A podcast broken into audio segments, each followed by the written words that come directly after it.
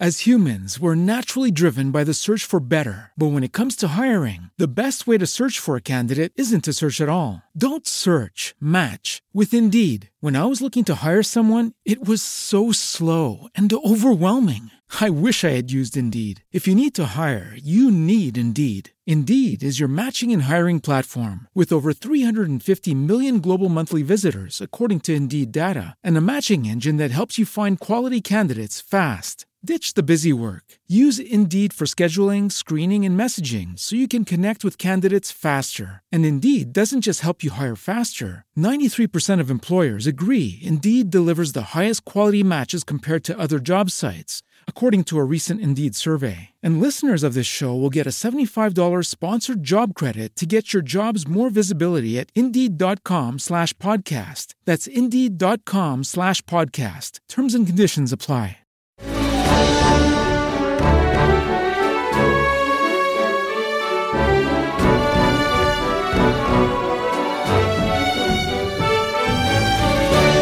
Ciao amici, ben ritrovati a quanti già seguono questo podcast dall'inizio e benvenuti ai nuovi ascoltatori. Siete in compagnia di Don Domenico e state ascoltando Letto tra le righe, il primo podcast di ispirazione cristiana che attraverso testi di canzoni famose, film o romanzi cerca di riflettere sui valori cristiani, utili per la vita di tutti gli uomini, anche dei non credenti. Nelle chiacchierate con alcuni esperti che contatto parliamo di tematiche emergenti dalla realtà che viviamo. In questo periodo di emergenza sanitaria possiamo leggere alcuni aspetti ancora legati alla comunicazione, e questa volta una comunicazione dal punto di vista sociologico. Per farlo ho contattato il professor Massimiliano Padula. Buongiorno professore. Ciao, ben trovato. Chi è Massimiliano Padula? Io sono un tarantino trapiantato a Roma da più di 20 anni e mi sono occupato sempre di processi comunicativi, sia a livello professionale, e quindi lavorando in uffici stampa e occupandomi di comunicazione istituzionale, sia a livello, diciamo, accademico, di studio e di ricerca. E insegno presso l'Istituto Pastorale Redemptor Hominis della Pontificia Università Lateranense discipline affini all'ambito disciplinare della sociologia dei processi culturali e comunicativi. Molto bene, c'è un bel rapporto col professor Padula che tra l'altro ultimamente ha scritto un libro dal titolo Comunica il prossimo tuo, edito dalle Paoline. Che cosa ti ha ispirato più o meno a questo libro? Ma il libro è la risultante proprio del mio percorso di studio e di ricerca all'interno di un ambito accademico, di uno spazio accademico particolare, forse tra i pochi al mondo, che è proprio un istituto pastorale, quindi un istituto che forma pastori sugli ambiti pastorali veri e propri, che aiuta a pensare la pastorale. E io all'interno dell'istituto mi occupo di pastorale della comunicazione. Quindi il libro nasce come riflessione tout court su proprio questo legame, il legame tra processi comunicativi, tra processi mediali e dimensione pastorale. Infatti quello che noi oggi andremo a trattare, molto di questo è all'interno del libro del professor Padula, e sicuramente anche per i non credenti o per coloro che non sono proprio affini alla fede, sono convinto ci saranno molti spunti di vita, perché veramente vedremo come in questo percorso, almeno dalle domande che io ho pensato di rivolgere al professore, ci sono degli aspetti che possono certamente rintracciare alcuni bisogni, alcune domande anche della nostra vita e di come noi stiamo vivendo in questo tempo che per ovvi motivi ci sta portando a rielaborare tante delle nostre abitudini, come dicevamo. Ma torniamo un attimo al libro. È un titolo, come tutto il libro, che si presta a diverse letture, come appunto dicevo. È davvero possibile, infatti, leggere tra le righe di questo libro come si sta evolvendo la comunicazione dei nostri tempi e come la tecnologia stia un po' permeando ogni ambito della vita umana. e ci dai anche qualche barlume come possa essere integrato pure questo discorso all'interno della pastorale, cioè della cura di cura della fede. Una prospettiva che io ritengo essere molto interessante, perché a più di 50 anni dal Concilio Vaticano II sembra non aver ancora avuto il suo giusto risvolto pratico, quello della comunicazione. Eppure la tecnologia digitale è ormai, come vediamo, parte della nostra vita. C'è ancora chi ha difficoltà con questa tecnologia, molte realtà e istituzioni sono ancora impreparate a compiere il salto verso la digitalizzazione, e lo abbiamo visto proprio in questa quarantena. Mai come in questo periodo, infatti, stiamo assistendo a una rimediazione della nostra vita. Abbiamo assistito a persone analfabete tecnologicamente che si sono dovute aggiornare in tempi brevissimi, con risultati più o meno apprezzabili, e altri molto discutibili. Però io voglio fare alcune domande, due in particolare, per iniziare.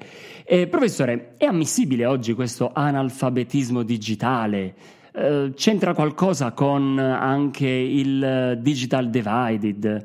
Questa rimediazione, se poi magari ci può aiutare a capire meglio cosa significa questo termine, quanto inciderà nel futuro? Cioè, quali conseguenze porterà? Si continuerà a usare la tecnologia con questa intensità con la quale la stiamo conoscendo in questi giorni? Sì, rispondo alla prima domanda evidenziando come analfabetismo digitale e digital divide non sono la stessa cosa, ma possono essere l'uno conseguenza dell'altro, o meglio il digital divide, ovvero la differenziazione delle risorse tecnologiche in relazione a variabili legate al reddito, legate alla provenienza geografica, può contribuire all'analfabetismo digitale, quindi alla non conoscenza, alla non opportunità di conoscere, di informarsi, di educarsi attraverso le tecnologie. Ma l'analfabetismo digitale è anche qualcos'altro, cioè è l'incapacità di comprendere i contenuti proposti dal web, nonostante noi stessi siamo nel web, nonostante noi stessi disponiamo dei dispositivi e delle tecnologie per appunto entrare ed interagire con il web, con internet, con i processi digitali. L'analfabeta funzionale cosiddetto è colui che, per esempio, non discerne, non opera selezione in riferimento a quelli che sono i contenuti proposti negli spazi digitali. La seconda domanda, quindi il concetto di rimediazione, dal mio punto di vista ha una duplice accezione: rimediazione come rimedio, quindi come soluzione, i media come soluzione a una dimensione critica. Pensiamo il caso dell'emergenza Covid-19, è impossibile, vivere le esperienze sociali tradizionali in presenza e opero un'azione di trasposizione nell'online, nel digitale, e quindi è un rimedio ed una soluzione. Ma rimediazione vuol dire anche riconfigurazione, rimodulazione delle pratiche, quindi pratiche archetipiche che avevano sempre contraddistinto l'azione sociale, relazionale, informativa, di conoscenza e di coscienza dell'individuo, adesso si riconfigurano, si ristrutturano alla luce dei codici del digitale, che sono certamente differenti dai codici, quindi dai tempi, dagli spazi, dai processi identitari vissuti in presenza, nella fisicità. Parlava di tempi e di luoghi, infatti ci hanno abituato un po' a considerare internet e media come luoghi, come tempo, quasi che si possa entrare e uscire quando ci pare, nonostante però ormai viviamo totalmente immersi nei media e in internet, quindi è ancora giusto definirli così, luogo, tempo? Ma sicuramente, lo spazio e il tempo sono due dimensioni costitutive della società. Noi viviamo in uno spazio e viviamo in un tempo.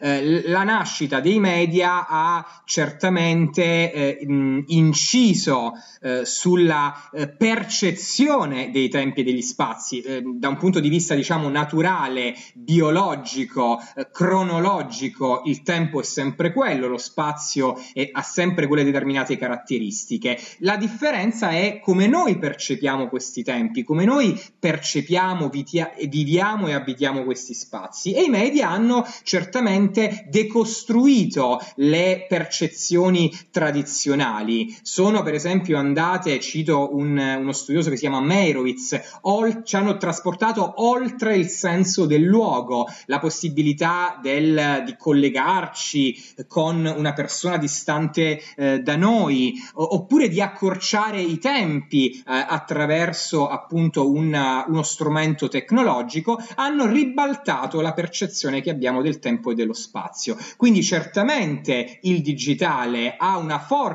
determinante componente spaziale e temporale, ma percepita in maniera diversa. E l'uomo all'interno dei media, mi piace la definizione che nel libro i media siamo anche noi, e poi aggiunge che uomo mediale come individuo personificato. Che cosa significano queste due definizioni? Allora, i media siamo noi è una sorta di slogan che già con il collega e amico Ceretti avevamo utilizzato in un libro, in uno studio precedente che si chiama Umanità mediale ed è uscito nel 2016. I media siamo noi fa riferimento a questa concezione, a questa idea che i media andrebbero letti, soprattutto nella loro dimensione digitale, in chiave antropologica, in chiave antropocentrica. Cioè noi siamo sempre stati abituati a vedere i media, pensiamo ai giornali, alla televisione, alla radio, visto che adesso siamo in un contesto, in un ambiente radiofonico certamente attualizzato attraverso le logiche del digitale. Erano strumenti, erano concepiti strumenti, erano altro da noi, o meglio noi eravamo esclusivamente dei fruitori dei contenuti proposti da questi media, la lettura di un giornale, il guardare la televisione, l'ascoltare un programma radiofonico, ci poneva in una sorta di posizione di subordinazione rispetto a qualcuno che decideva quali contenuti scrivere, trasmettere, produrre. Il digitale ha, come dire, destrutturato questo rapporto verticale, ha cioè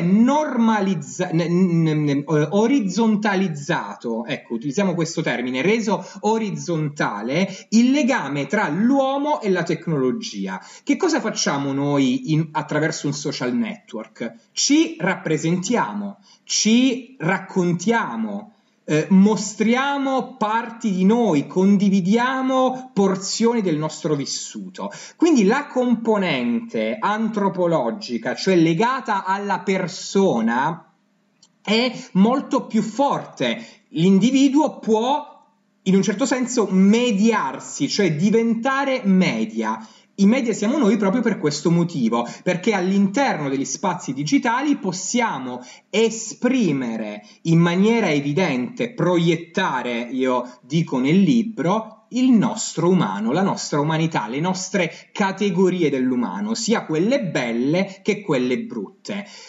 Uomo mediale come uomo personificato, esattamente questo. L'uomo mediale non è un cyborg, non è un postumano, non è un umanoide, non è un homo technologicus, per utilizzare concetti ed espressioni appunto interessanti, intriganti, che hanno caratterizzato la ricerca fino a qualche anno fa, ma è persona, è uomo a 360 gradi, quindi che può esprimere se stesso negli spazi mediali, che convive questa prossimità immediata con i dispositivi tecnologici e attraverso di essi può esprimere la propria esistenza, può relazionarsi e può soddisfare anche dei bisogni.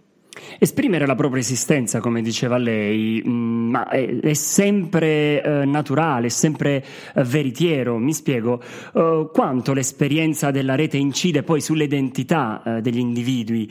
La vita digitale deve essere considerata, può essere considerata realtà fittizia rispetto a quella materiale?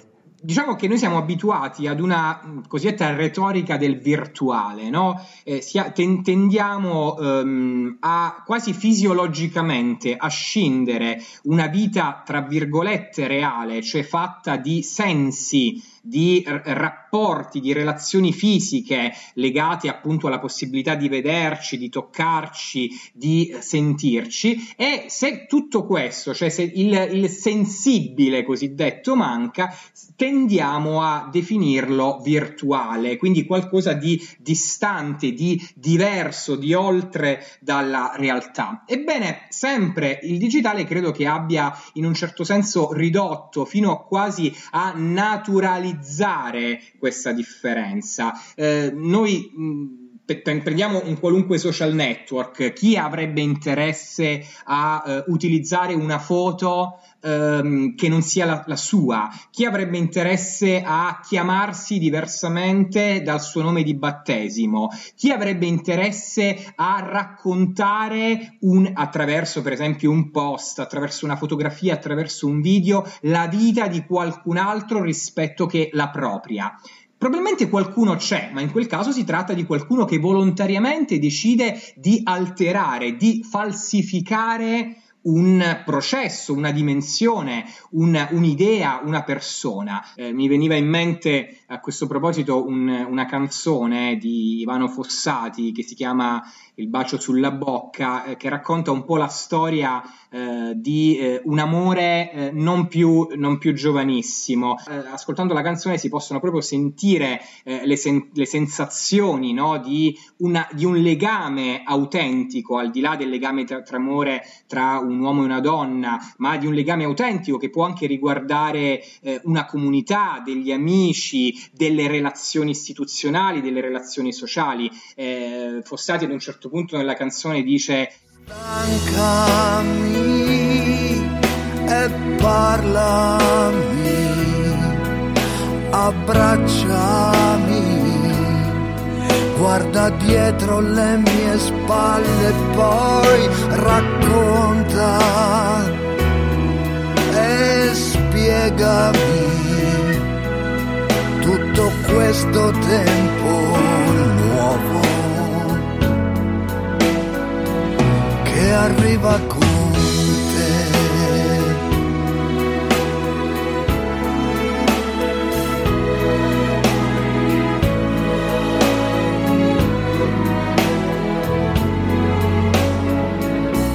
Quindi evidenzia proprio la dinamica della relazione, di una relazione che poi va comunicata e anche nell'ignoto, nella novità, cioè raccontami questo tempo nuovo, vai oltre la tradizione, vai oltre le comfort zone e cerca appunto di instaurare relazioni autentiche, relazioni in cui l'abbraccio, la vicinanza, il senso di comunità hanno un valore predominante. Quindi, come dicevo prima, nei media noi proiettiamo la nostra umanità fatta di bellezza, di giustizia, di verità, ma possiamo anche deviare, quindi per esempio mentire, commettere delle ambiguità, degli atti discutibili, anche degli atti criminali. Pensiamo a derive del web come il cyberbullismo, la pedopornografia online, il gioco d'azzardo, l'adescamento, eccetera, eccetera, eccetera. Lei utilizza una categoria che è l'on life,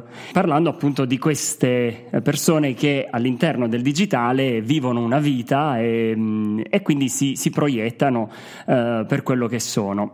Esiste un identikit del perfetto uomo on life?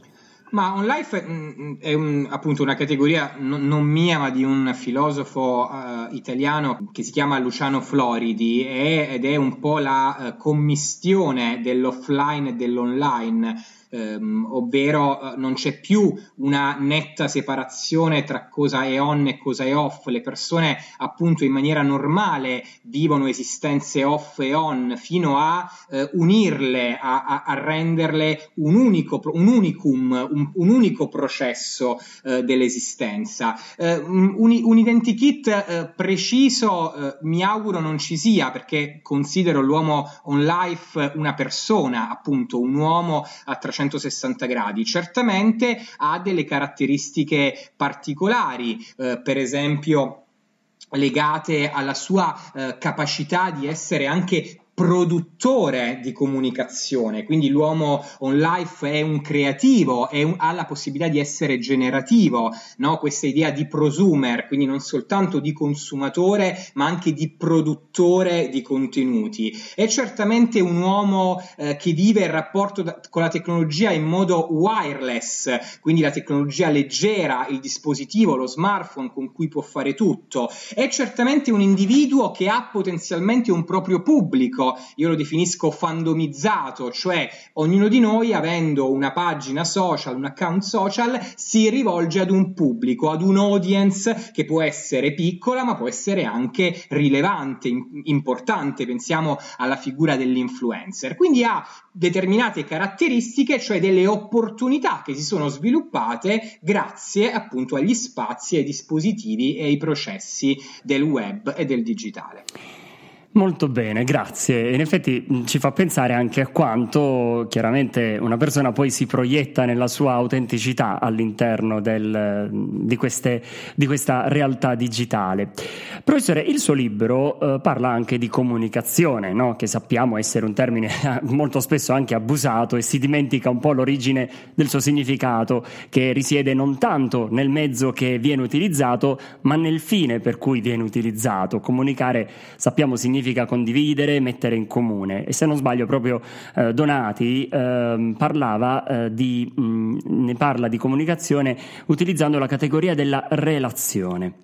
A questo proposito penso alla Chiesa, che nel suo etimo significa appunto assemblea, comunità di persone che si relaziona a Cristo e anche agli altri, avendo sempre in Cristo la causa e la fine di questa relazione. In questo periodo, con le chiese chiuse, molti preti hanno avuto idea di trasmettere la celebrazione dei sacramenti in streaming. E allora io mi chiedo, può la Chiesa utilizzare le tecnologie digitali per comunicare? Come deve farlo? Cosa deve comunicare? E se ci può essere il rischio di un narcisismo della comunicazione? La Chiesa ha sempre, come dire, annusato, uso un brutto termine, lo spirito dei tempi. Quindi è sempre, come dire, stata attenta a tutte le innovazioni sociali, culturali e anche tecnologiche. Quindi pensiamo per esempio a documenti del Magistero che appunto dal Concilio Vaticano II in poi hanno sviluppato una prospettiva di comunicazione ecclesiale, di comunicazione pastorale vera e propria. Quindi certamente la Chiesa ha sempre considerato gli strumenti di comunicazione sociale tra le meravigliose invenzioni. Intermirifica, appunto, per citare forse il documento apripista, il documento più importante da un punto di vista storico. Quindi ha sempre considerato gli strumenti di comunicazione come spazi e opportunità di evangelizzazione. Ne sono testimonianza i continui riferimenti magisteriali, ne sono testimonianza per esempio i messaggi annuali per le giornate mondiali della comunicazione, scritti, promulgati dal Papa, ma ne sono testimonianza anche gli apparati tecnici. Pensiamo agli uffici comunicazioni sociali delle conferenze episcopali, delle diocesi, delle comunità religiose, oppure all'apparato tecnomediale che caratterizza la Santa Sede, il Vaticano, e che oggi è appunto riscontrabile nel Dicastero per la comunicazione, che un po' è diventato il centro di confluenza di tutti i cosiddetti media vaticani. L'altro aspetto aspetto importante è l'utilizzo di questi mezzi. Tu citavi l'esperienza dei preti in questo momento storico, quindi la trasposizione delle celebrazioni online, delle catechesi, delle messe, ma anche dei semplici colloqui con il don. Ebbene, molto spesso ha prevalso, come dire, l'entusiasmo neofita, il dilettantismo da un punto di vista tecnico, non tutti sono riusciti. Quindi da un lato apprezziamo la buona volontà, dall'altro auspichiamo in un miglioramento tecnico, ma quello che conta, l'elemento più importante è certamente, come dire, l'incarnazione nel mistero, cioè la pastorale, al di là dello strumento, al di là dello spazio, deve essere supportata da un dato di fede evidente. E quindi qui ritorno e poi concludo anche al concetto di relazione. Deve creare relazione, l'uomo si relaziona con Dio e in questo meccanismo di duplice intensità si relaziona con gli altri uomini. Tu citavi Donati, e davvero poi concludo. Donati è sempre stato scettico, cioè ha sempre visto la diffusione delle nuove tecnologie cosiddette o delle tecnologie digitali come una sorta di ostacolo al suo paradigma relazionale. Io non sarei così scettico, cioè parlerei di relazioni in contesti digitali che certamente hanno delle varianti, delle variabili, delle differenze, ma che possono contribuire a costruire questa matrice relazionale della società, per utilizzare un termine appunto di Donati, del sociologo Donati. Ed è proprio di relazione che poi alla fine questo prossimo tuo, come riporta il titolo, in effetti parla, perché citando Papa Francesco in una lettera per la giornata mondiale delle comunicazioni, diceva che i social network, le social network communities riescono a dare prova di coesione e solidarietà e non rimangono solo aggregati di individui che si riconoscono intorno a interessi o argomenti caratterizzati da legami deboli. E lei aggiunge anche nel libro, o addirittura apparenti. Ci possono essere dei legami deboli e apparenti? Nel web certamente sì, sono aggettivi, attributi archetipici delle relazioni sociali. Ognuno di noi ha legami forti, legami autentici, ma può anche avere legami deboli, legami apparenti, legami distorti, legami falsati.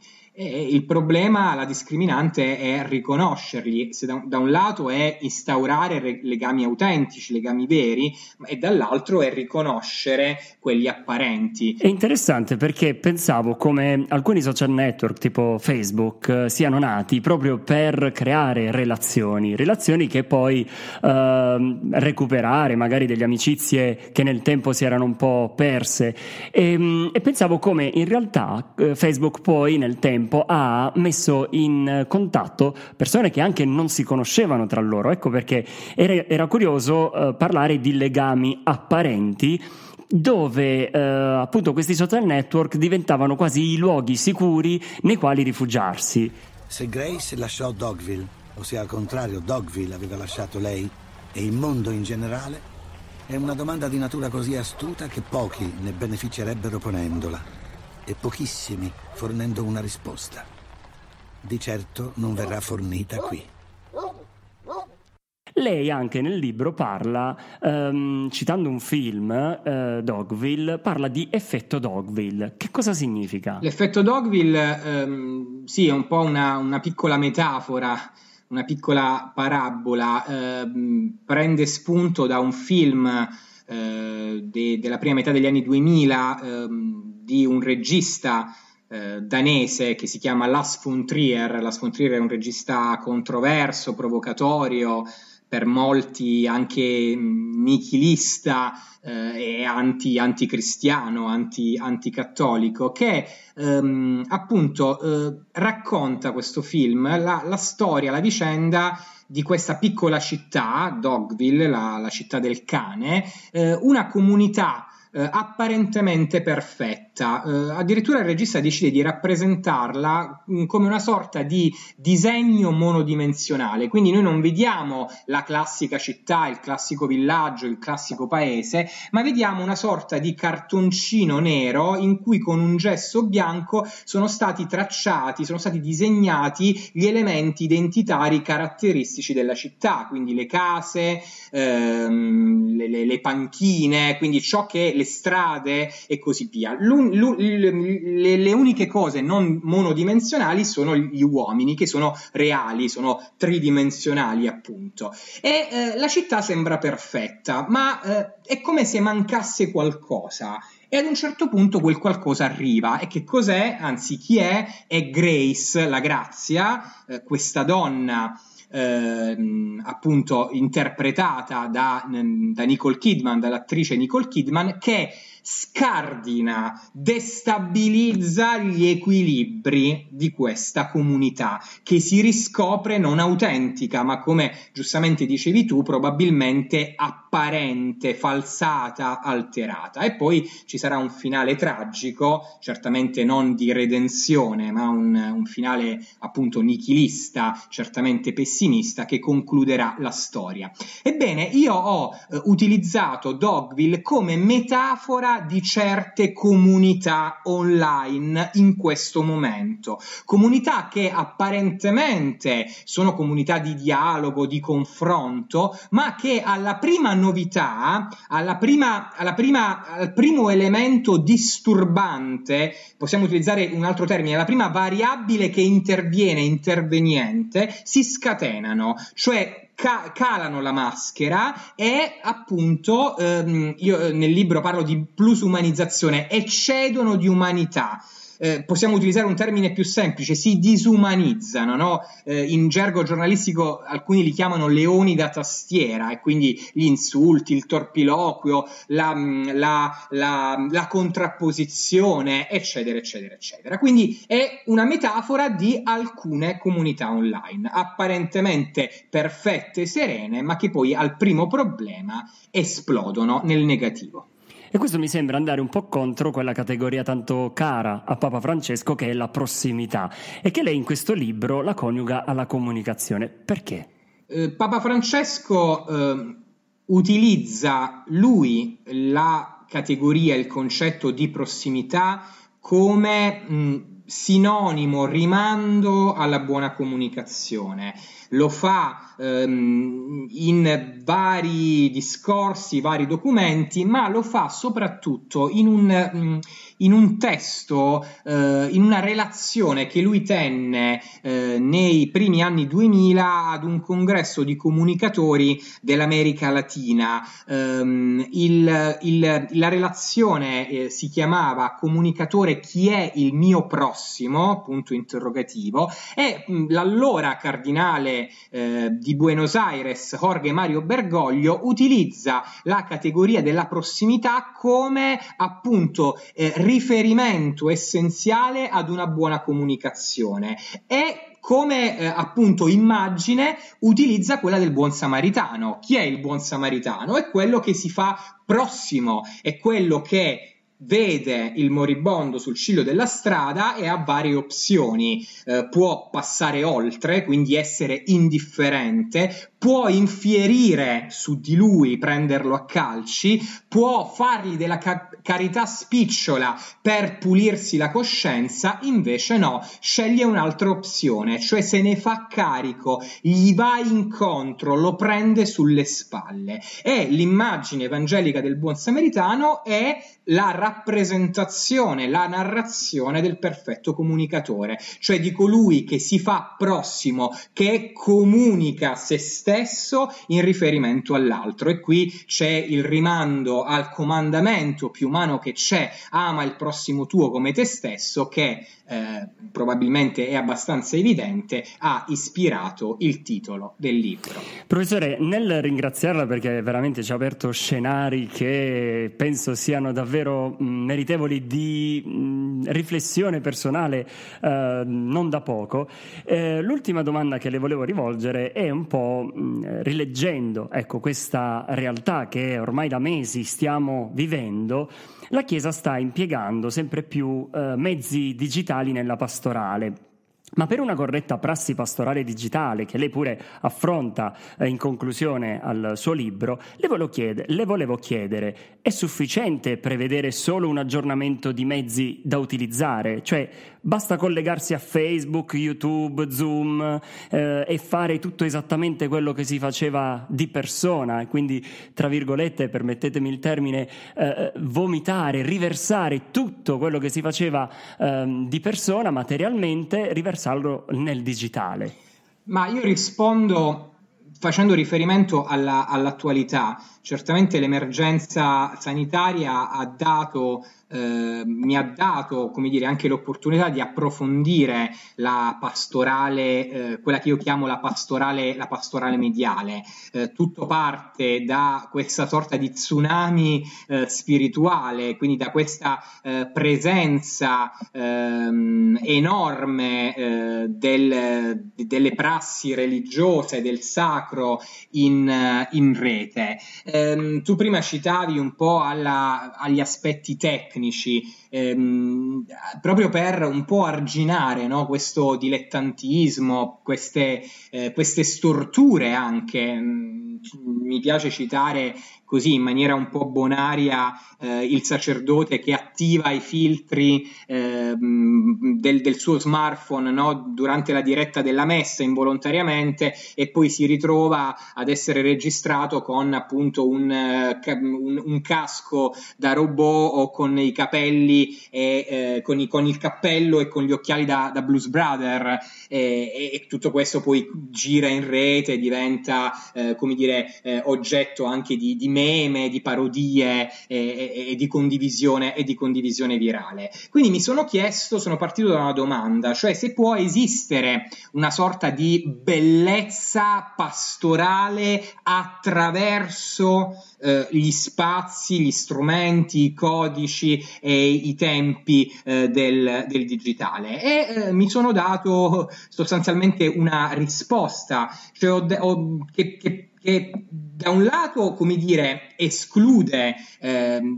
le imprecisioni, la poca accuratezza tecnica, però dall'altro deve stare attenta a non ridurre il sacro, la prassi religiosa, ad un estetismo di maniera. E non è un caso che, soprattutto nelle ultime settimane, molti preti si stiano cimentando sul web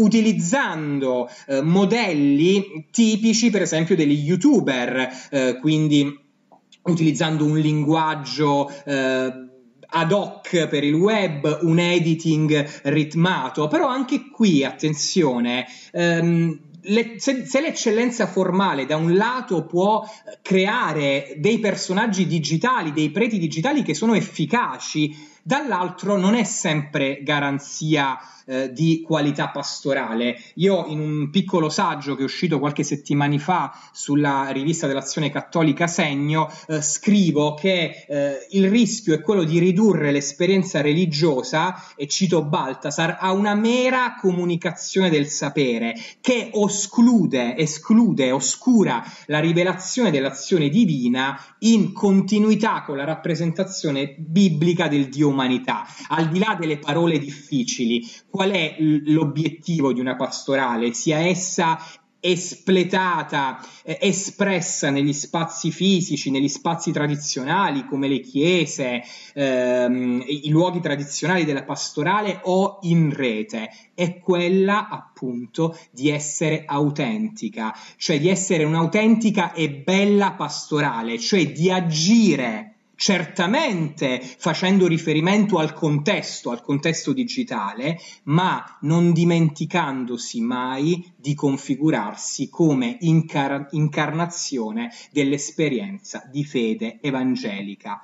Questo è l'aspetto importante, al di là delle competenze tecniche, al di là dei tecnicismi, al di là della resa formale di ciò che io sto trasmettendo. L'importante è non oscurare, non dimenticare mai il dato di fede, il dato rivelato. Una domanda che mi chiedono di rivolgerle è la seguente. Mi dicono: il virus ha costretto parecchi di noi a vivere forzatamente tra le quattro mura domestiche, a contatto anche con problematiche legate alla convivenza tra persone, amplificandone spesso aspetti che in situazioni ordinarie avremmo evitato girando la testa dall'altro lato e che invece questo periodo ci ha imposto di guardare in faccia. Nuove forme di comunicazione cosiddette a casa, opportunità o spada di Damocle? Cioè... E anche qui diciamo che emerge la dimensione della persona, dell'individuo. La parola crisi in cinese è formata da due segni, da due ideogrammi. Uno vuol dire pericolo e l'altro vuol dire opportunità. Non c'è nessuna lingua al mondo che rappresenta perfettamente il senso, il significato originario, più vero, più autentico della parola crisi. Quindi certamente ridursi, incurvarsi in una mera rappresentazione mediatica delle prassi classiche, quindi le lezioni online, le relazioni eccetera eccetera, è un rischio, è un pericolo importante. Integrare la propria esistenza con appunto le potenzialità del web è una grande opportunità. La palla sta in mano a noi, siamo noi che scegliamo in quel meccanismo proiettivo, cioè di proiettare il bello, il buono di noi nei media, se appunto questo momento storico che ci vede utilizzatori massicci di dispositivi tecnologici rappresenterà un pericolo, un danno oppure un'opportunità. Grazie professore, grazie del suo contributo anche attraverso questo piccolissimo testo ma davvero denso di significato, Comunica il prossimo tuo, e ci ha fatto piacere poter leggere le righe di questa nuova realtà attraverso queste categorie e questi scenari che ci ha proposto, e le auguriamo veramente buon lavoro, perché immagino che anche lei stia usufruendo di queste tecnologie per trovare contatto con i suoi ragazzi, con i suoi studenti e quindi anche facendo lezione. Grazie ancora. Se qualcuno magari avesse il piacere di rivolgerle qualche domanda, dove potrebbe contattarla? Ma sono su tutti i principali social, Facebook, Twitter, LinkedIn, ho una mail che è massipadula, quindi massi come Massimiliano ma solo massi, massipadula@gmail.com, quindi sia attraverso i principali social che attraverso la mail. Intanto vi lascio tra i commenti poi tutti questi contatti, di modo che se avete qualche domanda gliela potete rivolgere direttamente al professor Padula. Grazie ancora, grazie a voi per essere stati in ascolto con noi, e noi ci sentiamo alla prossima puntata.